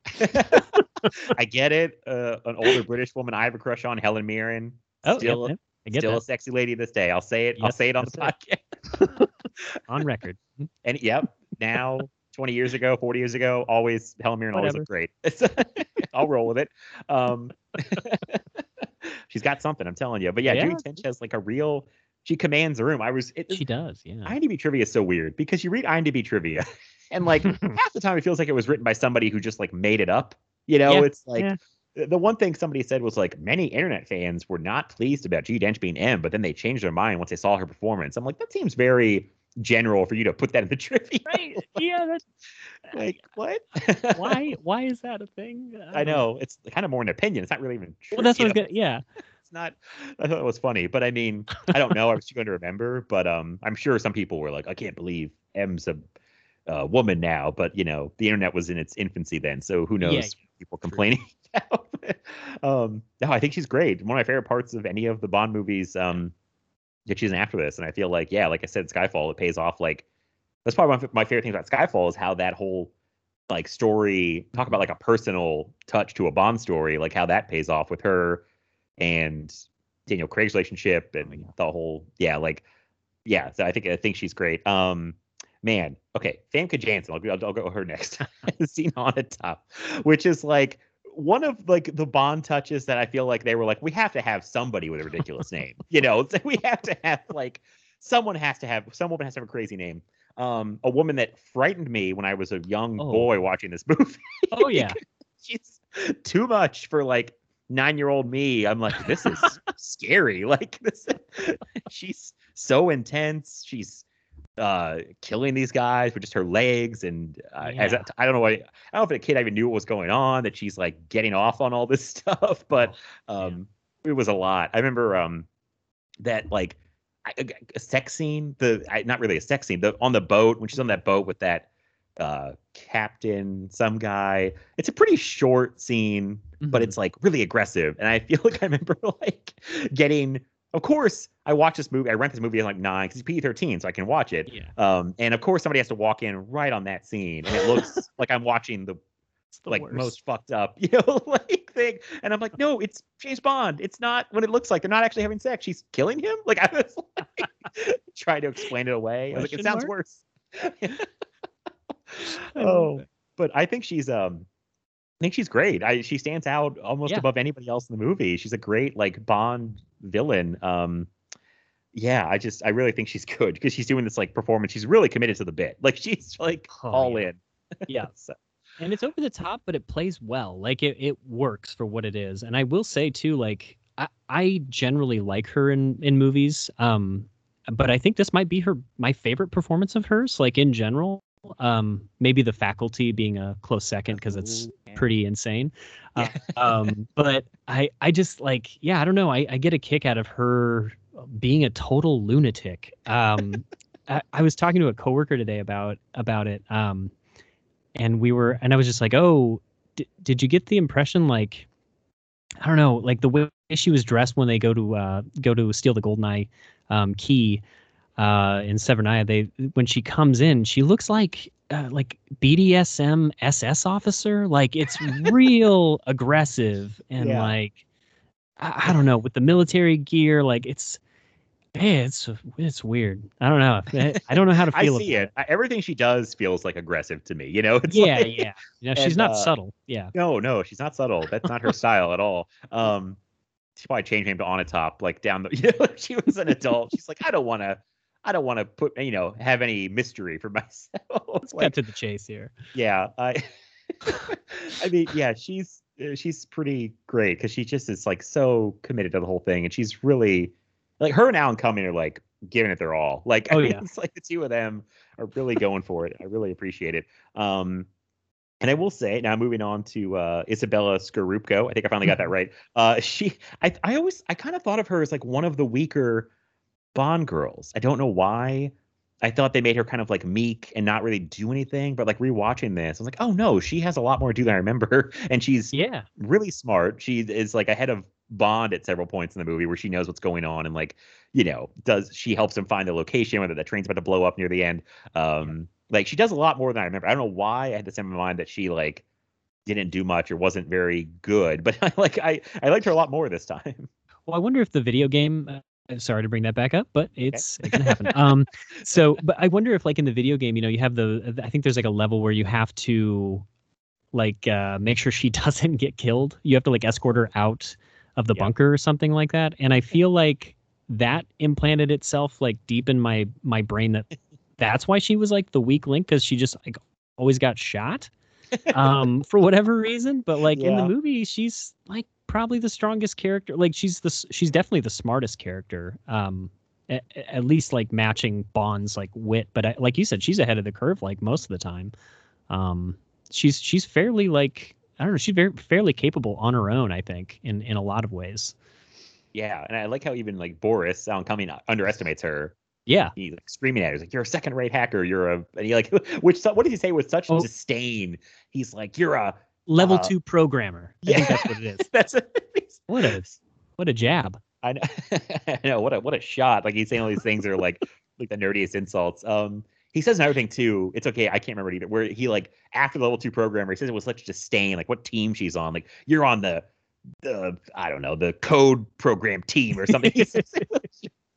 He's, like you're a piece of shit. Like it's just so so like said that I know. Yeah, he looks down at her so much though, which works out uh to underestimate her. Um, yeah yeah and I don't. Know, I'm now I'm thinking of this too. Speaking of Alan Cumming, uh, uh, the whole like we're jumping all around in Goldeneye. I'm sorry, everybody, but like, and spoilers for Goldeneye, but I, you know it's 26 years old, and yeah it's a pretty old movie people probably know what happens in Goldeneye. So I would um, think.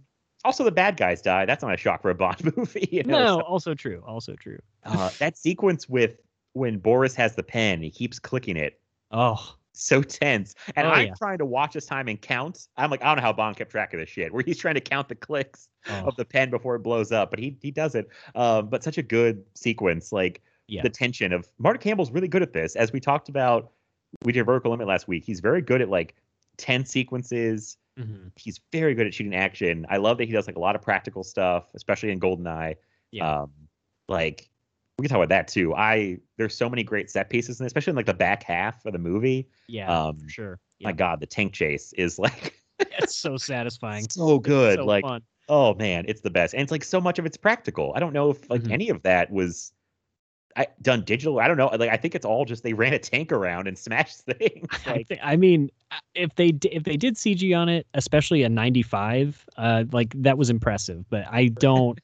I think it was just all let's ram this big ass thing into this big ass brick wall, and yeah, this- it was insane, through this insane. truck of Perrier water. I was like, I wonder if Perrier paid for that product placement, and it's like, oh, you're gonna smash all our bottles on the screen, like, um, I, yeah, just smashing stuff. It's it's so good. Like, um, yeah, it's so much fun. I love when the, the statue falls in the tank. Yeah, It's like let's just add another element to this tank. Like, um, throw a statue on top of it. Um, God, it's so good. I just, I this time I was really, I was so excited to see it again, and it held up completely. oh yeah, um what else the uh the the gunfight in the archives is even good i didn't remember Oh, that yeah. being like that good um it's really feels like it's like at the near the last hour it's like bouncing just from like set piece to set piece honestly like yeah, for sure. Yeah, which you know i'm on board with so um um but well i'm talking a bunch anything you want to bring up for goldeneye oh, I just love that Hagrid's in this movie.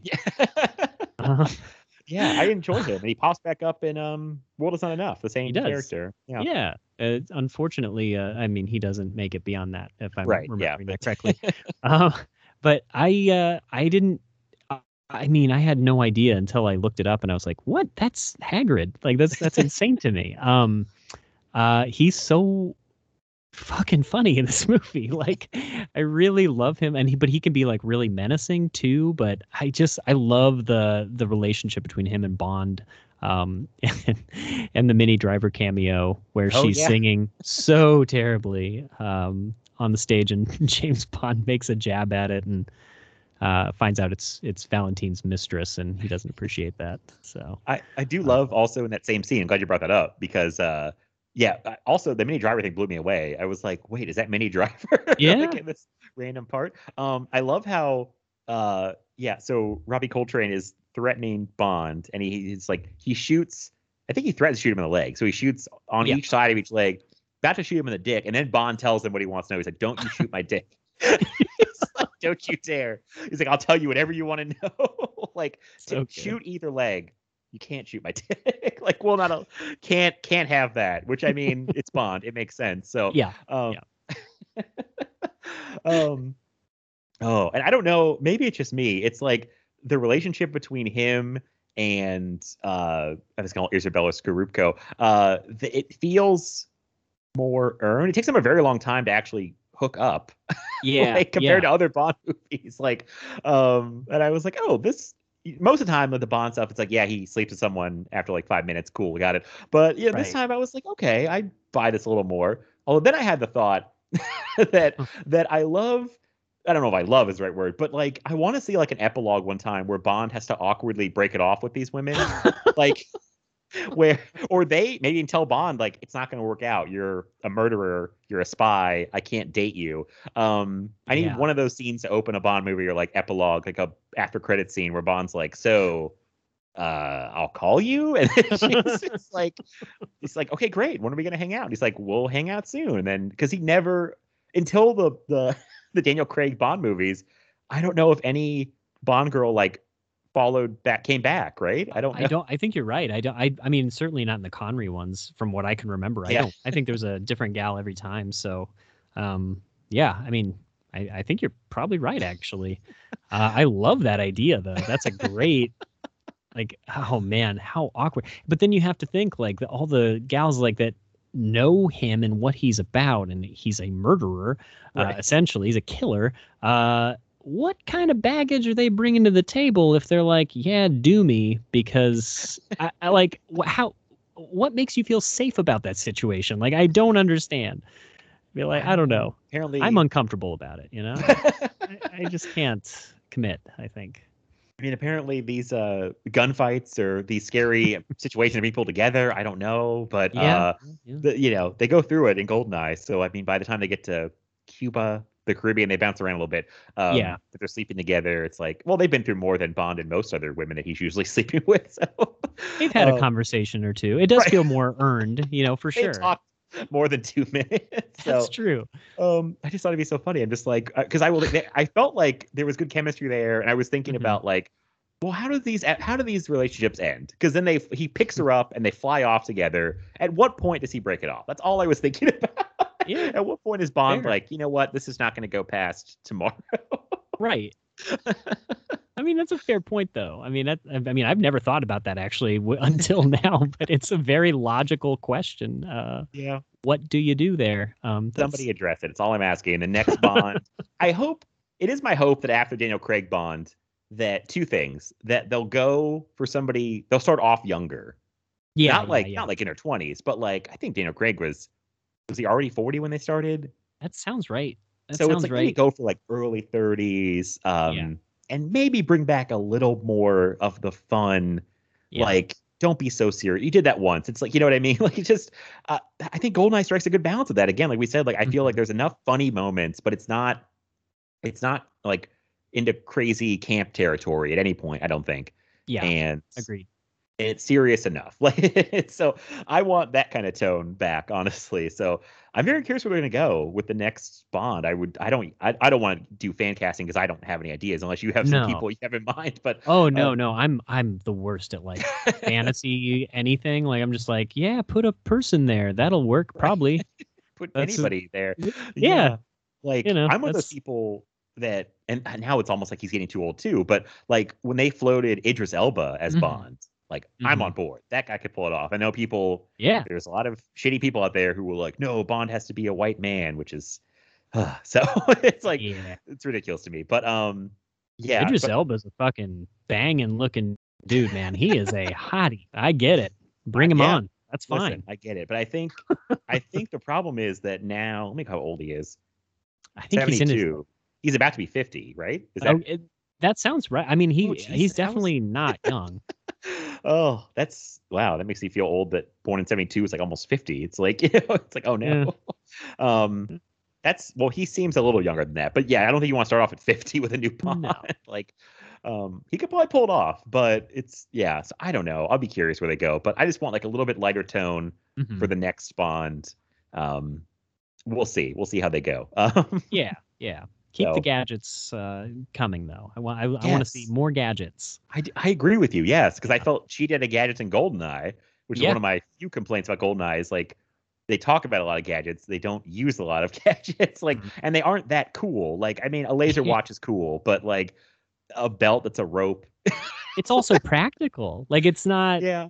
I, I mean, I mean, I guess that's the point. I mean, there's they're weapons. There's discrete weapons. They're supposed to be practical, but also why not throw in something really good, like in Austin Powers when you know he's got like the toothpaste. Like, I don't know. I just like why not karate chop up tube of toothpaste to get out of the situation? You know, why not? Exactly. Toothpaste that, like turns into acid or something. I Yeah, don't know. yeah. Like, Yeah. um, I mean, that's brutal, but also funny. So, I was thinking to get through like jail cell bars, not to blind anybody. right, right. Uh, you could blind someone. I mean, if it's like a for Daniel sure. Craig Bond, he'd be like just blinding people. You don't do that, Dan- uh, uh, James. It's like I had to for England. Uh, He talked to me. I gotta. he, he talked to me. I had to That's all it blind takes. Him.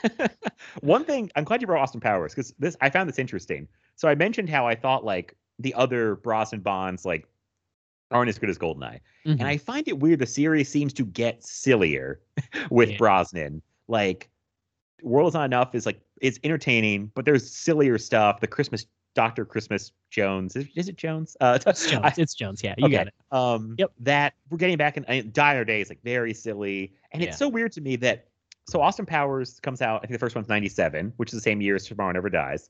'99, the second Austin Powers comes out, which is the same year as World's Not Enough, and I think Goldmember may have been the same year as Die Another Day. Um, but like, right. if Yeah. another series is coming out uh, that's a parody and like directly parodying you, why would your response to be to get sillier? That's a fair point. And and honestly, I have a feeling that probably did play into it a little bit because they were kind of being made fun of, and that's probably why they took such a hard turn when Casino Royale came uh came down the pipe. You know, like to to reboot it. Um, I could see that being actually part of the case. And as much as I love Austin Powers, uh, yeah, I mean, I. I, I kind of hate that that, that might have actually had some sort of like uh like direct influence on those latter latter Brosnan films. Yeah. Oh, you know what's weird? They all That's did come point. out the same year as Bond movies. Literally, Oh every Austin Powers movie came out the same year as a Bond movie. Oh, it's so weird. I never noticed that before. It's so bizarre. Um, Yeah. Maybe their idea was like, we're getting made fun of. Let's just lean into it. You know, like that could have been. That when someone's been. making fun of you, you just kind of joke with them. You're like, yeah, you know, this, you know, kind of to ease it up, but uh, bad strategy, I think. And I think the yeah. Yeah. senior route thing, I remember the big talk too was that they were maybe not worried about, but I felt like they were seeing what the Bourne movies were doing and Mm. kind of like trying to push back because everyone was like, "Oh, Bourne's like the the gritty James Bond now," you know, and uh, Right. I felt like they were trying to push back against that maybe more than anything, honestly. And they had to reboot it; it had to go a whole different directions. They were like, you know, we can be gritty too. so, totally. um, That makes sense. Yeah. Yeah, for sure. that's Mhm. kind of what I thought. But I don't know. It's it's fascinating. This whole this is we should have done a whole Bond podcast. I mean, you know, I've only seen like half the movies, but sure, Yeah. let's let's roll with it. Bondcast. It's um, because I yeah, I mean, I knew this was gonna happen because it's it's like you said, it's too big a series to like not talk about what came before, what came after, other people that played their role. Yeah. Like, I, you know, I um, but yeah, I don't. know. I just think Goldeneye, and this is gonna I, this is gonna make sense. I hope that I feel like Goldeneye just as a is a really good movie. Eh, Hmm, how am I trying to say this? It's like beyond being a Bond movie, it's just a solid movie that anybody could like pick up and watch. I feel like even if you Yeah. didn't like Bond movies, I feel like Goldeneye is just a really solid action movie. Yeah, Yes. you could change his name and it wouldn't make any difference. Basically, yeah, basically, you yeah, know, that's for sure. Yeah. Yeah. Um. So yeah, what what else did you want to bring up? Because I am getting to like near the end of my notes, but yeah. Oh no, yeah, no. I had, I just had a few things. So I, I, I had the commentary on at work, um, just kind of like listening to a podcast style, and uh, yeah, I, you know, it was one of those commentaries. It was an early commentary, very clearly. um, so it was fine, and uh, it was it was Martin Campbell and the and the producer of the movie uh, talking about just kind of literally how they set up every shot, which is fine. Um, but uh, after a while, like you know, how many frames per minute they did for you know making this look a little bit different, and I appreciate that knowledge. I like that, but I I was kind of hoping for more on-set stories, I guess. So there were a few nuggets that I picked out that I thought were pretty interesting, um, like the the the big uh, dam jump at the beginning. That was from the commentary, you know, the one take, but they did the uh, motorcycle plane jump uh, where he jumps off the ledge and dives into the into the plane. They did that seven times, Oh my God. um, which is so fucking terrifying. Like, I I just like, oh man, I hold my breath. I know how it's gonna end every time, obviously, but like you watch it and you're just like, this guy is going to die. Like, there is no way he's Yeah. gonna make it. yeah. It's impossible. it's probably the most ludicrous thing in the whole movie. Like a movie that stays away from being like really ridiculous. I'm like, this man would not catch his plane and be able to get it up and out of the out of that. Like I'm like, how high up were they? because he yeah, falls for a very long time. Um, so it's That's it's good- like the most ludicrous. It looks amazing, but it's like Oh, completely yeah. ridiculous. Yeah. no, I, I I love. I mean, I love that scene, and I think, I mean, that whole opening at the at the at the bunker is just like, if I, there are very few like openings of a movie where I just kind of want to yell like "fuck yeah" after like the credits start rolling, like the opening credits. I that move like that whole sequence is fucking awesome. And what I love is he he's blown up the the bunker and he's he's got the plane like he's he's leveled out the plane and then he does like an extra like yeah screw you guys by flying over the bunker as it's exploding as like a I'm inspecting my work and that was that was good work I Yeah. did back there. I noticed that too. You Like, know? why did he fly right over? It's like giving the middle fingers. He flew by. yeah, I mean it kind of feels that way, but I love that. Like it's it's I don't know. I thought that was a nice little touch. Um um oh, um Martin Campbell was talking actually about how a lot of westerns had influenced kind of his shot choices or even how he set up scenes. So he he brought up a lot of like uh, Butch Cassidy and the Sundance Kid or like Wild Bunch references into kind of informing how he did some shots. So I thought that was pretty cool. Um what else? Uh yeah, just a ton of model work on it. It's pretty impressive. Like the whole Severnaya um, base is like that whole satellite, uh, big satellite deal under the um or above the kind of entrance to get into the into the um into the computer lab or whatever it is, uh, the facility. Right. Um, that's all model. Like oh wow. everything is just all models. So yeah, it's like just built to kind of scale it just right so it looks freaking gigantic, but it's it's like seamless. It's pretty beautiful. Um and and one other thing I just want to bring up that it grossed tremendously well globally. Uh at the time in 95 it was 352 million um box office. Which is crazy, especially for 95. Like I don't know what that translates to now, you know, but I can tell you. Oh, okay. I did the inflation. I did an inflation calendar uh, calculator, and it it's actually six hundred thirty million uh, Wow. dollars today. Wow. So over all, like over half billion dollars. Um, so the movie did very well, uh, even though critics may, you know, I'm not sure what critically it was uh, uh, like how it was viewed, but I think overall it was pretty favorable. Yeah, So- I, I mean, I felt like it was well received. I feel like everybody was like, Bond is back. You know, that's like it was like this Bond fever, and I I don't think it was like I said, I don't think it was just like the game. I think it was like No. the movie was well received. People liked the movie. They were excited to have Bond back after like six years. Yeah. Um, so I mean, I vaguely remember that whole buzz about like you know James Bond is back. And like, did you did you read the whole story about how Pierce Brosnan was almost Bond in the eighties? Yeah, um, I think it was like eight years prior, but then he had to back out of it due to the Remington Steele contract or something. Yeah, like that. I, it's like a really sad story, I think, because uh, I think it's one of the documentaries I watched about Bond movies, and it Mhm. was like he was so close. Like they were, uh, the story they told it was that so he's on a show called Remington Steele, and uh, I think they didn't know if it was going to be picked up or canceled. Um, so he's like backstage waiting to be announced as the next James Bond, and then he gets a call from whatever channel Remington Steele was on. Was like, oh, we're picking up the show for another season, so we can't do James Shit. Bond because he has to go to this show, and I think he probably hated it. It's like what happened with Tom Selleck and uh, Magnum PI. Yeah, yeah. you know, he was almost yeah, Indiana Jones. Like, That's uh, right. you know, I think he really wanted off Remington Steele and was like really hoping to get canceled. Um, and then like, how, how crushing is that to be like waiting to be James friggin' Bond, and then they're like, oh no, you got to come back and do the show you don't like anymore. It's like, god damn it. So, yeah, and that sucks too because we could have got more a longer run of him as James Bond. I would, you know, would think for so sure. For sure. uh, yeah. yeah, that's um, yeah, that still bumps me out because I like. I think Timothy Dalton's like a fine Bond. I think I actually like him more now as an adult, probably because uh, his movies are kind of darker. I feel like, and um, you know, he's just he's a good actor. I mean, uh, yeah, I think Timothy Dalton was like fine as, I think he's a good actor too. I love him in like Shaun of the Dead or not Shaun of the Dead, uh, Hot Fuzz. Yeah, Um, he's so good in that. Yeah. And uh, oh, I love him as, as the bad guy in Rocketeer because he's just like so over the top in that movie. Yes. like, it's kind of amazing. Um, he's great in Flash Gordon too. Oh, that's right. I I have vague. I don't know if I've ever actually seen the movie in full, or I've seen it Oh. so long ago as like a very little kid. Um, but I have like vague memories of it. But um, it's been so long. If I have seen it, it's been forever. Um, It's just like a comic book come to life. It's just super fun. that's what I heard. I know the songs. I know the songs. yeah. Oh yeah. Um, so yeah, I mean he's fine, but I would take Pierce Brosnan over Timothy Dalton. So Yeah. um, yeah, I mean it, it's fine. I don't. The only guy I think I don't like as Bond really is Roger Moore, and in a, a couple movies he's fine. I don't, but it's like he's not. I don't know if he's anybody's first Bond. Although it seems like people get pretty attached to the Bond they grew up with.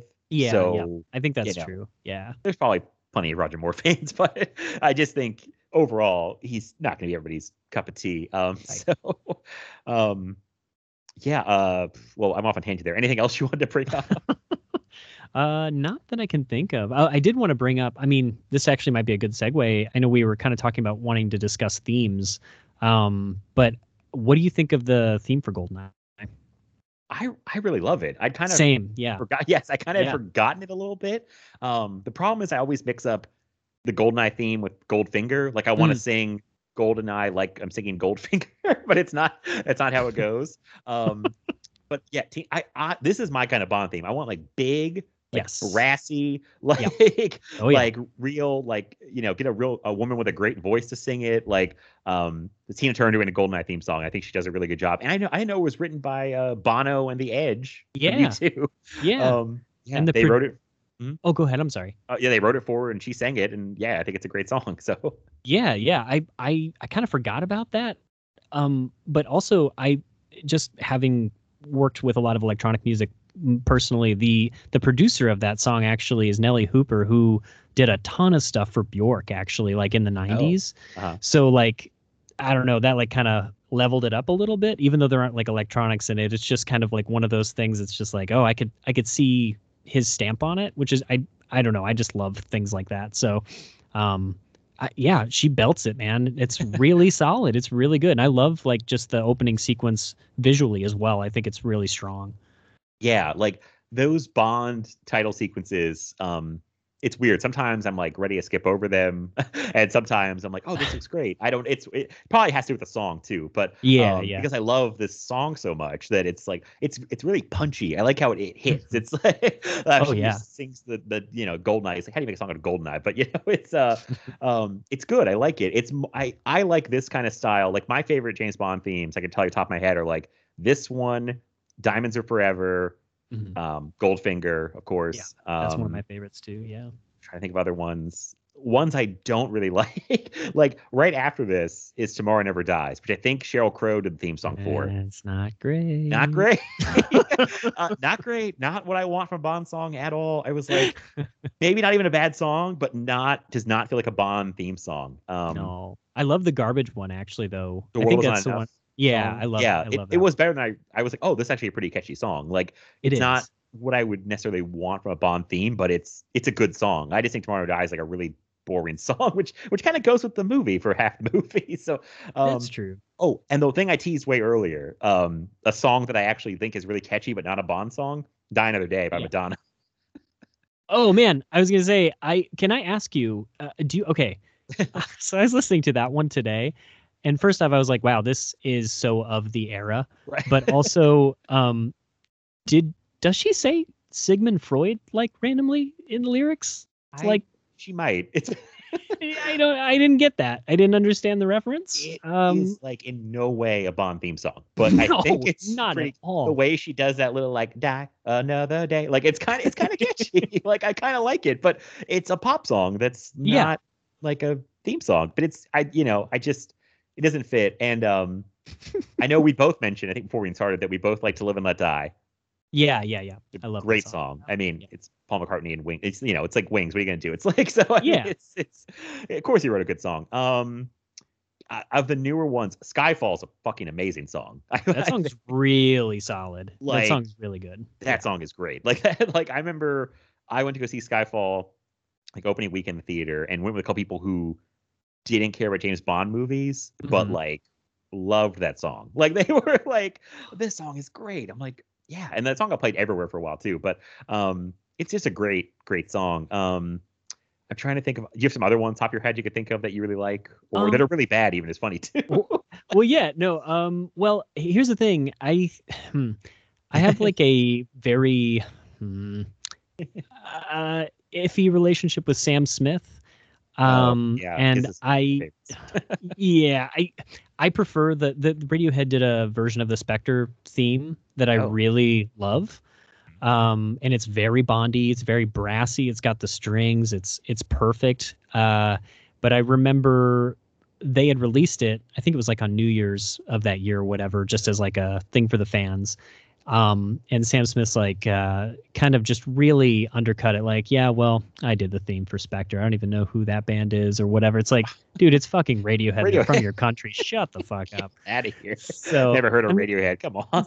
yeah, I was like, give me a break. I mean, Yeah. I- I mean, he's fine. He's fine. Uh, that his version's fine, but I totally prefer the one that didn't get used. Um, I'm actually not a big Chris Cornell fan. I know everybody like loves Soundgarden and stuff, and uh, a lot of people anyway of a certain ilk. But um, I I don't really like his voice all that much. But I actually dig his Casino Royale theme. I was going to mention that one. A song Yeah. that maybe you remember this wrong. I feel like again, a song doesn't necessarily feel like a what I think of as a Bond song, but I really like the song. Um, it's so funny you bring up Chris Cornell because I feel like I thought he was pretty much universally agreed upon as having like a really good voice, but you're not the first person I've heard say that you don't like his voice. I almost got into like a kind of, sorry, a side story. I think I almost got like a physical fight at a oh, party oh. like years ago because like this drunk guy was like arguing with me about like that Eddie Vedder and Chris Cornell had shitty voices and that Kurt Cobain was a great singer. Ooh. I mean, I I, love Nirvana, but no. Yeah, I was like, even if you love Nirvana, I don't. I think Kurt Cobain would disagree with you that he was a good singer. You know what I mean? Like, yeah. so I was like, how dare you? Basically, I got really offended for some reason because I especially love Eddie Vedder. I know his voice kind of got like copied by like people like Creed, uh, you know, but Or like, go back. uh, oh, was that sorry? Oh, or Nickelback. or Nickelback, Yeah, yeah, yeah. or uh, so I feel like you get tired of that way that he chooses to sing things, but I really dig it, and I think Chris Cornell is like a great voice. So I was, it was mostly that he argued that they had bad voice and Kurt Cobain had good voice. I was like, are you Oh. out of your fucking mind? No. And like, and I was sober. I don't know why I got so mad, but he was like, getting, he was this like really obnoxious drunk guy that was like getting in my face for no reason, and I got really passionate about this debate. I was like, Oh sir, how dare you? Um, No, I, it's just a personal taste thing for me. I think they're both fantastic singers. They're, they're just not really my my Right. taste usually. Um, yeah, but that's yeah, fair. but- That's fair. yeah. This guy doesn't know what he's talking about. I felt like, like I know you know music, so um, I just yeah, it's a personal taste thing. I actually get, especially Eddie Vedder, like because he does like vocal things that I feel like might annoy people, you know. But Sure, sure. Um, but I like it. But yeah, just the fact that he was like Kurt Cobain's a great singer. I'm like Kurt Cobain wouldn't agree with that statement. like, like, shut up. Like I don't know. It was weird. I, the people luckily were like, this guy's an asshole. Let's get him out of here because he was being Yeah. an asshole to everybody. Totally. Um, but yeah, that's my that's my side story. But yeah, um, I like that. I forgot. Did was did he was that song with Alicia Keys or was there another song with?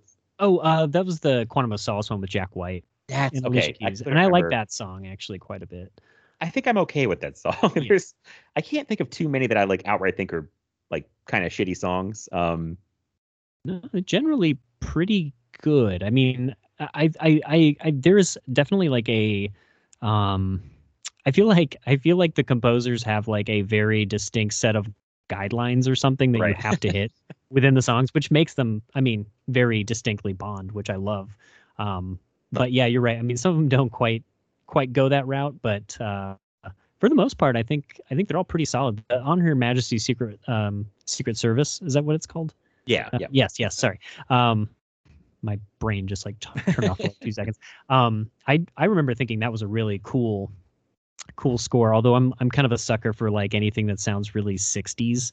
Oh yeah, um, yeah. With like a lot of tambourine and I don't know, just kind of whatever. But um, that's kind of more my jam. But like the Goldfinger, the Goldfinger uh, score is super awesome. Like I love that song and um, yeah.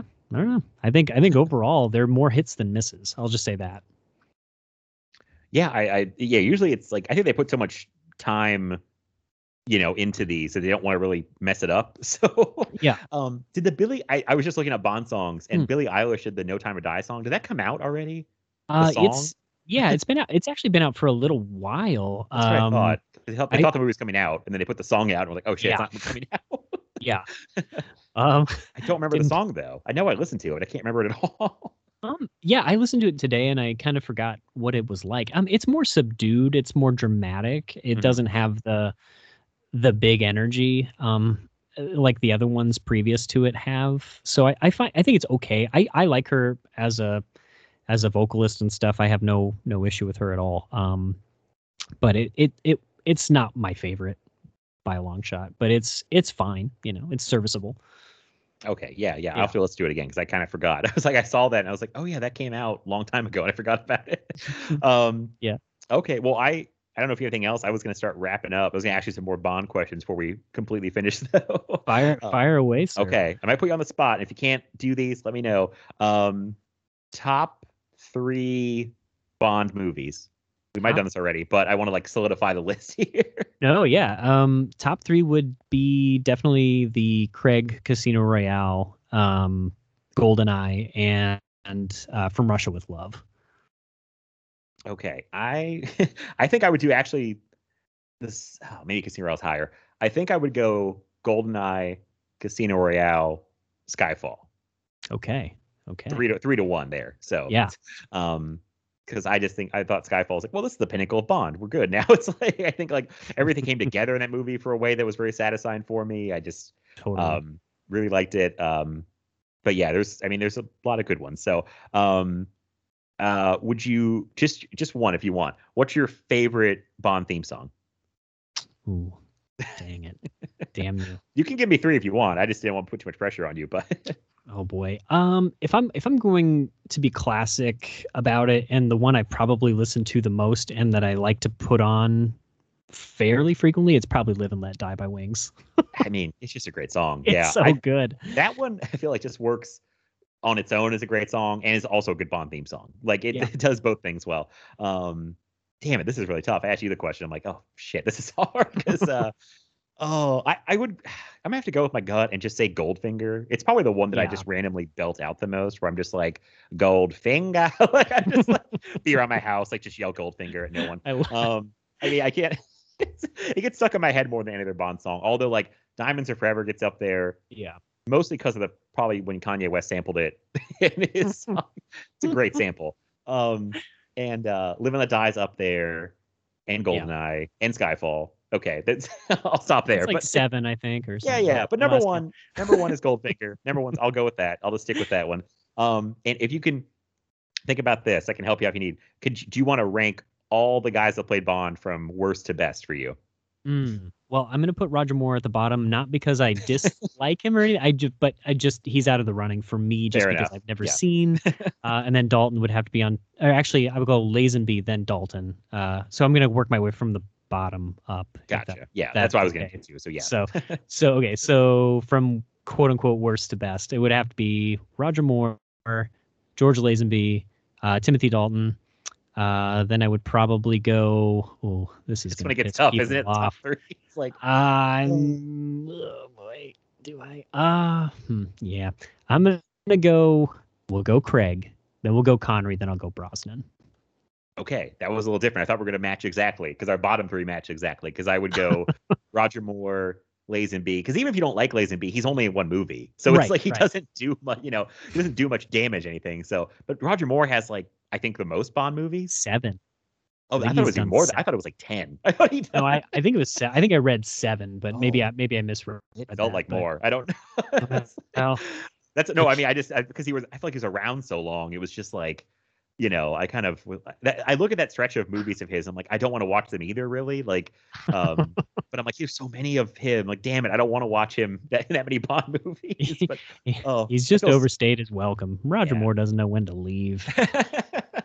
now I feel so bad because I'm like bad mouthing Roger Moore. No. Probably- Some people probably like love him as their favorite Bond, but um, Roger Moore, Lazenby, um, Timothy Dalton.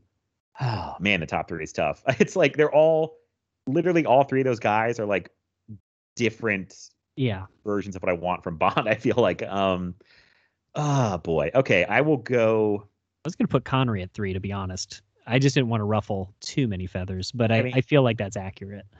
it's funny. Yeah, I mean, hmm. First, I don't know. I can't explain why I think he's the best. It's not because he's the first. I just Right. like how he plays the character. He really set the he set the template for it. I mean, Yeah. um, he's fantastic. oh god. Okay, everyone, just don't get mad at me. This is like one A, B, and C. I'll go Daniel Craig three okay. because sometimes I wish he wasn't so serious. Yes. Yes. And some of his movies have not been my favorites. Uh, with Pierce Brosnan's number two because I think he's like what I picture as Bond mm-hmm. but I visualize Bond as you know. But then Sean Connery's number one because I just think he he feels so natural with the part, even though by the end he was like miserable apparently. It's like, but he wanted it out so bad. Um, I just like him. When I think of someone saying Bond, James Bond, I think of him saying that line. You know, like Oh, totally. Yeah. so. Well, he was the most consistent though. Like I, I feel like his movies out of anybody's has been the mo- like hi- each movie from movie to movie has been fairly consistent with each other, especially like those first three or four.